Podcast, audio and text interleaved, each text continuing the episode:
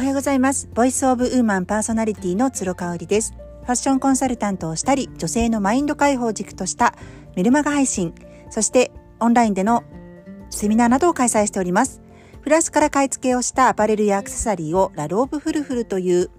オンラインショップにて展開しております。詳しくはインスタグラムをご覧ください。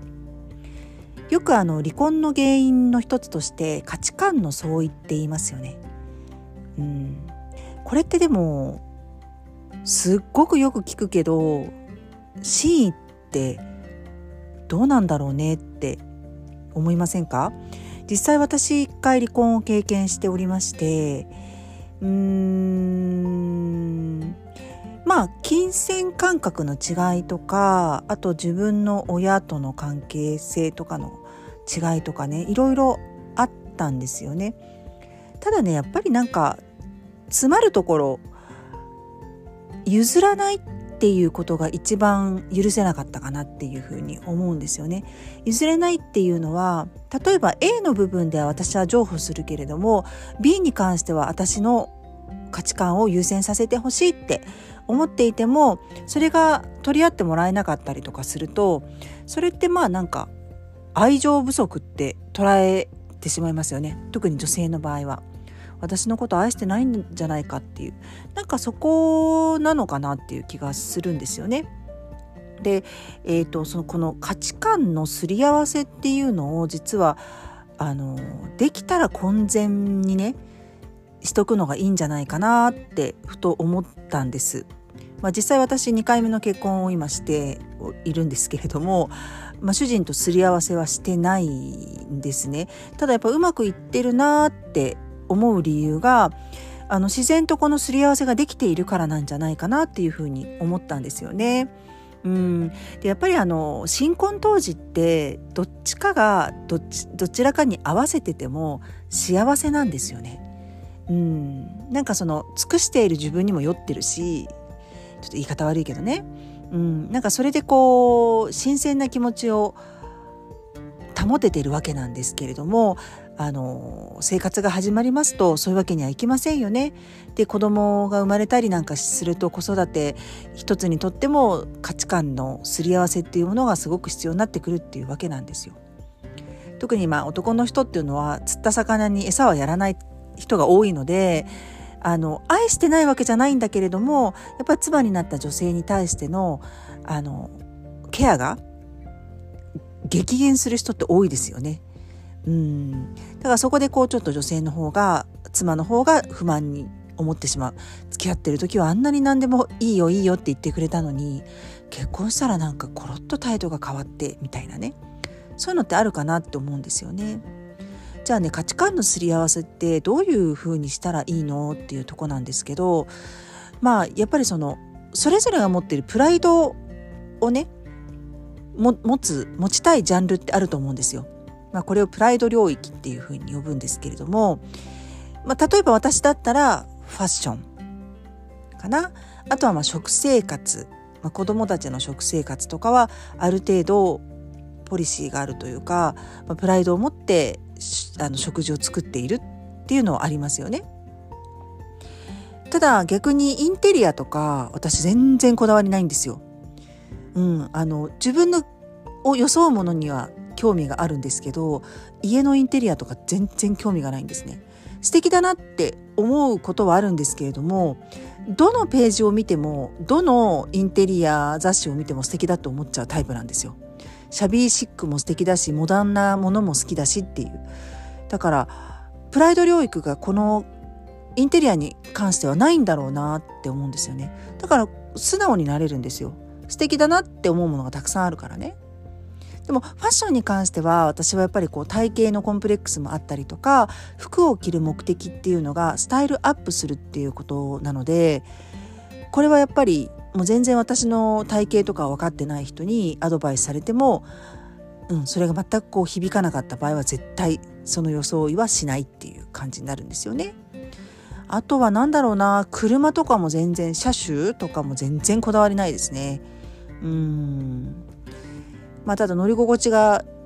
ね、長距離の時とかはいい方がいいよねとかそんな感じですかね。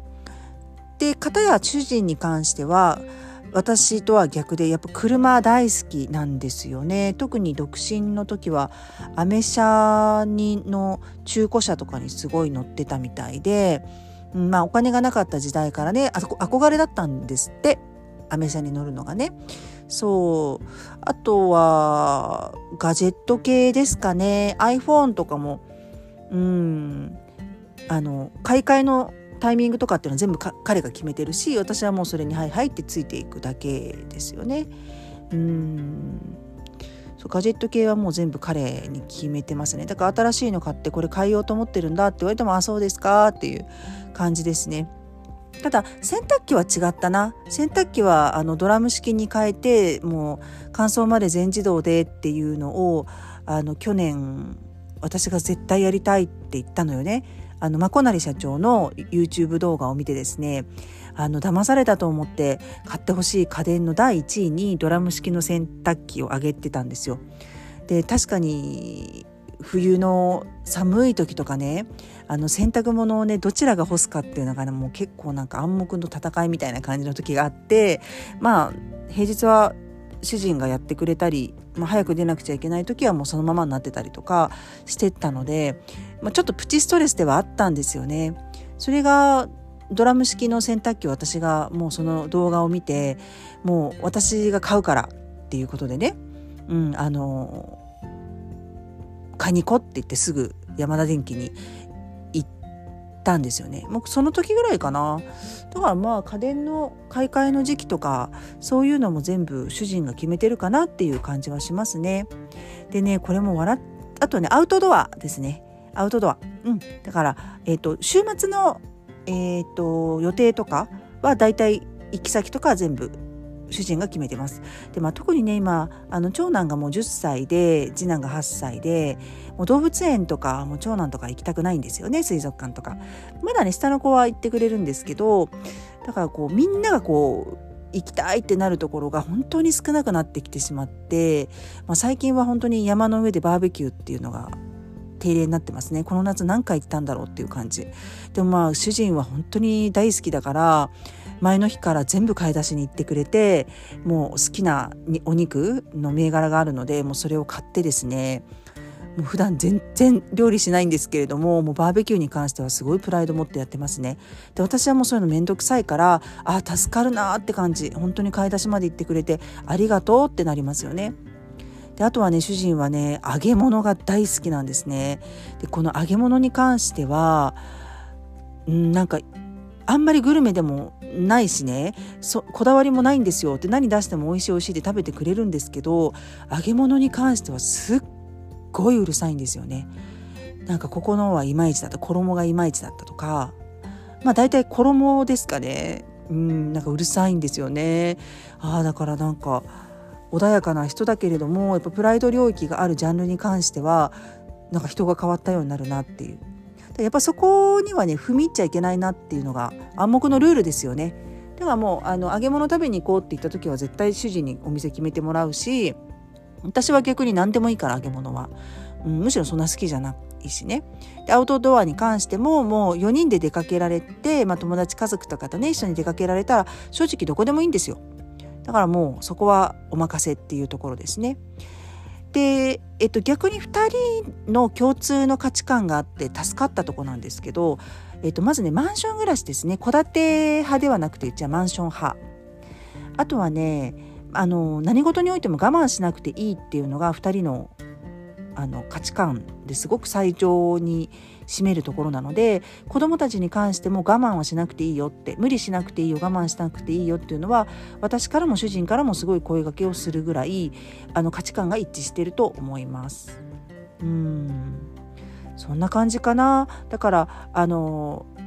もしねパートナーの方がいらっしゃって彼氏でも旦那さんでもいいんですけれどもあの価値観のすり合わせをこう顔を突き合わせてする必要はなくってまず観察することかなって思うんですよね。あの旦那さんパートナーのプライド領域はどういうところにあるのかでそこに関して自分はどうかで自分も譲れないんであればいいところで折り合いをつけるしかないですよね。そこで初めて話し合いが出てくるかもしれない。まあ、インテリアとか多いんじゃないですかね。うちは本当に2人とも興味がないから、あのー、逆にまとまりのない家になっちゃっててねそれもどうなんだろうって感じなんですけどそこで初めて話し合いをするかなっ